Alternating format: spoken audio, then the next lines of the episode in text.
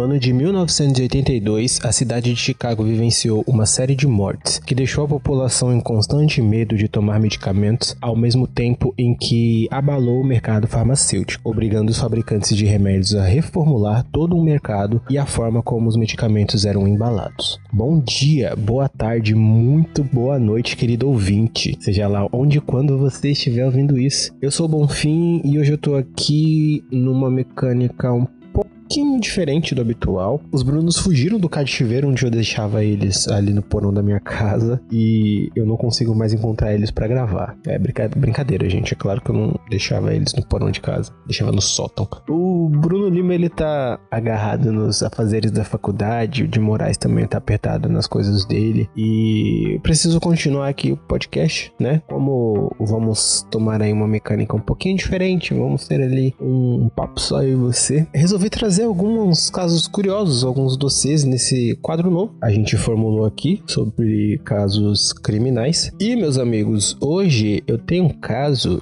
sobre uma série de envenenamentos que ocorreu lá em Chicago nos anos de 1982, como eu disse anteriormente, né? Pra gente tentar entender um pouquinho o que que rolou, né? O que que aconteceu aí nesse pandemônio bizarro. Antes da gente começar, eu vou pedir humildemente para você ir lá no nosso Instagram, o Cubo23, e seguir a página, pô. Segue a página, vai lá, manda um direct pra gente. Como a gente tá aí com quadros novos, né? A gente vai trazer uma mecânica reformulada pra, cá, pra aqui pra bancada. Seria bom saber o que, que você quer ouvir aqui, né? Porque nessa bateria de, de casos, de mistérios, de casos criminais que eu vou trazer aqui eventualmente, é são mais coisas que eu pesquisando mesmo acho interessante e vou atrás para poder saber mais informações e seria muito bom saber também o que, que vocês querem ouvir aqui na bancada, né? Ficaria muito contente, muito feliz se você fosse lá no seu story, marcasse a gente, bate um print da tela do agregador onde você escuta a gente, é, marca a gente no seu stories, eu ficaria muito feliz em saber que tem outras pessoas do outro lado aí ouvindo a gente, ouvindo isso aqui, né? Seria muito bom, muito gratificante, muito edificante dar aquele calorzinho no coração. Estamos online aí, primeiramente no Spotify e em seguida no Google Podcast e na Amazon Music. Caso você ouvinte tenha algum agregador preferido que goste de ouvir seu, os seus podcasts, os seus episódios, os seus podcasts favoritos e não for nenhum desses três, vai lá também, manda pra gente no direct qual agregador que você escuta, que a gente vai fazer um esforcinho para poder deixar o podcast lá para ser mais cômodo para você. Antes de mais nada, esse episódio ele não é recomendado para menores de idade, tá? Porque pode conter descrições gráficas e informações que podem ser perturbadoras e sensíveis. As informações contidas neste roteiro são retiradas de sites e vídeos sobre o mesmo tema. A gente não tem intenção nenhuma de difamar ou ofender as vítimas envolvidas. As fontes elas estarão na descrição do episódio e vamos aí tentar entender essa loucura que ocorreu aí em Chicago.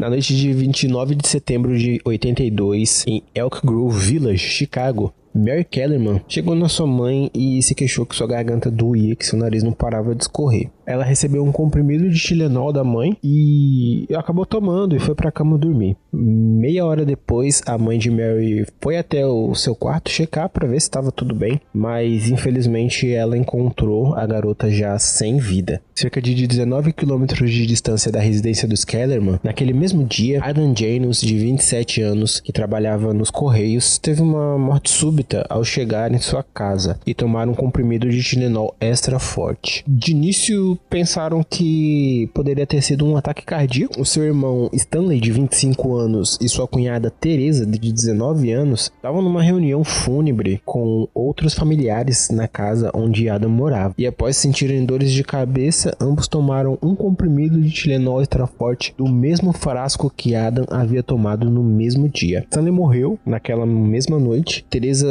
dois dias depois, já no hospital. No decorrer dos dias, mais três mortes estranhas aconteceram nos arredores. Mary McFarland, de 35 anos, Paula Prince, de 35 anos, e Mary Weiner, de 27 anos, tomaram um comprimido de Tilenol cada, pouco antes de morrerem também. As investigações começaram de maneira intensa. Os policiais descobriram que o medicamento que estava exposto nas prateleiras de várias farmácias, mercados e lojas de conveniência em diferentes pontos de Chicago tinham sido misturados a quantidades cavalares de cianeto. O cianeto de potássio ou cianureto é utilizado na extração de ouro e prata, limpeza de metais, na fabricação de fibras sintéticas como nylon, em corantes e pigmento. Esse elemento químico é altamente tóxico o envenenamento por cianeto pode causar náuseas, vômitos, convulsões, ardência na boca, rigidez no maxilar, delírios e alucinações, asfixia, falência múltipla de órgãos, levando à morte na maioria dos casos. Como dito antes, o sabotador comprava os frascos de Tilenol em várias farmácias, lojas de conveniência e mercados da região, aplicando o cianeto nos comprimidos com uma seringa e depois colocando de volta nas prateleiras. Naquela época, grande grande parte dos, dos comprimidos, né, de medicamentos vendidos assim em prateleiras sem prescrição médica, vamos dizer assim, eles eram feitos com uma substância gelatinosa. Hoje em dia ainda tem esses medicamentos que são feitos assim, mas eles ficam atrás do balcão onde o farmacêutico ele precisa ir lá e tipo e pegar para você, né? Na maioria dos casos, em alguns outros não. E também os remédios eles eram embalados em frascos de plástico daquelas de rosquear a tampa, né? Não tinha nenhum tipo de lacre, não tinha nenhum tipo de proteção extra ali. A pessoa podia simplesmente fazer como esse sujeito fez, né? Pegar, comprar, ir para casa, abrir, é, adulterar o medicamento e depois é, voltar para a farmácia para poder descartar o, o, medicamento adulterado de volta no lugar. De acordo com algumas fontes, antes dos envenenamentos, o Tilenol era responsável por 35% do mercado de,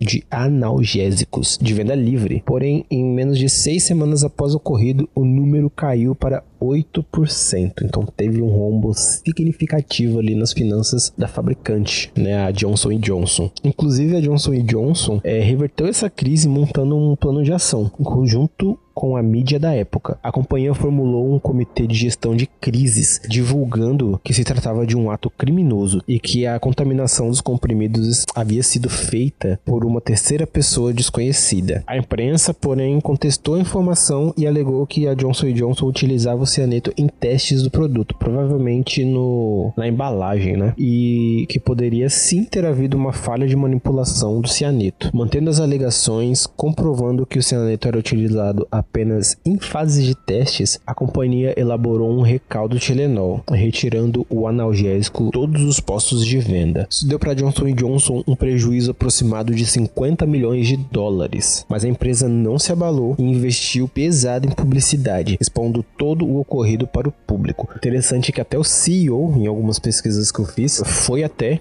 público, né? Foi em mídias como jornais, impressos, na televisão e expôs o caso. Isso foi um ponto muito interessante. Em grande parte dessas mega empresas, megas, mega corporações, geralmente elas tentam esconder, abafar o caso, deixar é, o mínimo possível exposto para a mídia. Tem um caso que eu vou trazer aqui também futuramente envolvendo o McDonald's lá nos anos final dos anos 80, 90 que aconteceu exatamente isso. Mas vamos prosseguir aqui. Embora os policiais tenham feito as investigações de várias formas possíveis, o responsável por esses assassinatos nunca foi encontrado. Um homem chamado James Levis chegou a enviar uma carta para Johnson Johnson, ainda em 1982, alegando ser o, entre aspas, assassino do Tilenol e exigiu o valor de um milhão de dólares para parar com os ataques. A polícia conseguiu localizar o indivíduo em Nova York devido às suas impressões digitais deixadas no envelope. Ele foi descartado como suspeito do caso, mas foi preso por extorsão e condenado a 20 anos de prisão, porém cumpriu 13 anos da pena. Em 2011, o FBI solicitou amostras de DNA de Ted Kaczynski, conhecido como Una Bomber. Outro caso também que futuramente eu quero trazer aqui pra gente poder é, debater, como parte da investigação do Tilenol envenenado, mas ele se recusou a oferecer as amostras de forma voluntária, né? Então nunca chegaram a cruzar o DNA dele com o DNA dos frascos que foram retirados das lojas. Em 1986, na cidade de Nova York, alguns copycats, que são criminosos que se inspiram em outros imitando seus modos operandi, sabotaram outros medicamentos de venda livre e outras três pessoas foram vítimas desses ataques em Nova York, no caso. Mas infelizmente eu não consegui achar muita informação sobre esses casos de copycat. A Johnson Johnson tentando prevenir esse ocorrido e outras fabricantes também mudaram as embalagens de medicamentos vendidos livremente. Os analgésicos de Tilenol, por exemplo, passaram a ter três invólucros de proteção, que seria aquela caixinha, né, que é vendida hoje, aquela lâmina de alumínio que precisa ser destacada e também o comprimido em si. Eles não são mais vendidos com aquele invólucro gelatinoso, né? Agora são comprimidos sólidos. E até hoje são vendidos assim, né? Dessa forma. Uma coisa que eu achei bem interessante foi o modo como a Johnson Johnson tratou esse caso, né? Como eu disse anteriormente, eles tiveram um prejuízo gigantesco, mas se preocuparam muito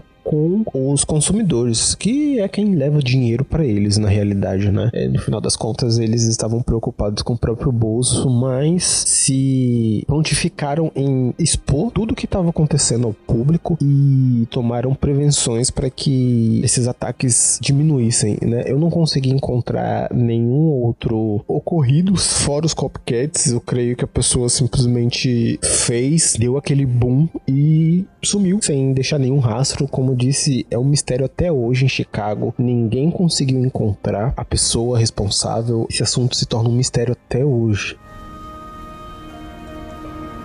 E eu creio que seja isso, meu amigo. Esse episódio é um pouquinho mais curtinho, tem menos tempo. Eu vou trazer mais casos assim, eu vou trazer mais episódios assim também, mas eu vou mesclar também com pautas maiores, mais extensas, de uma hora de duração, 60 minutos mais ou menos. E eu gostaria de debater com você, né? O que que tu acha que aconteceu? Qual foi a possível motivação? Não tem como identificar, mas vamos teorizar, né? Qual foi a motivação desse ser que não pode nem se dizer que é humano a fazer tudo isso, né? Levar sete pessoas a óbito a troca de nada. É, vai lá no nosso Instagram, manda um direct pra gente, vamos debater isso aí. Eu vou ficar muito contente de ter esse diálogo com vocês, né? Marca a gente lá também, seria interessante dar uma engajada aqui nesse nosso podcast, né? Trazer mais pessoas para que possam teorizar aí, montar aí um grupo conspiratório pra gente poder debater. Outra coisa também que eu gostaria de pedir para você é chega lá no, no seu agregador é, e tiver a opção de dar